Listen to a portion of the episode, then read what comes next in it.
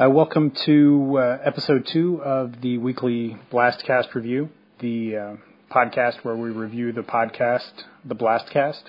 Uh, there actually is no episode two. Um, this is just a filler podcast I'm putting in because we uh, we reviewed episode one and two of the Blastcast in episode one of the weekly Blastcast review.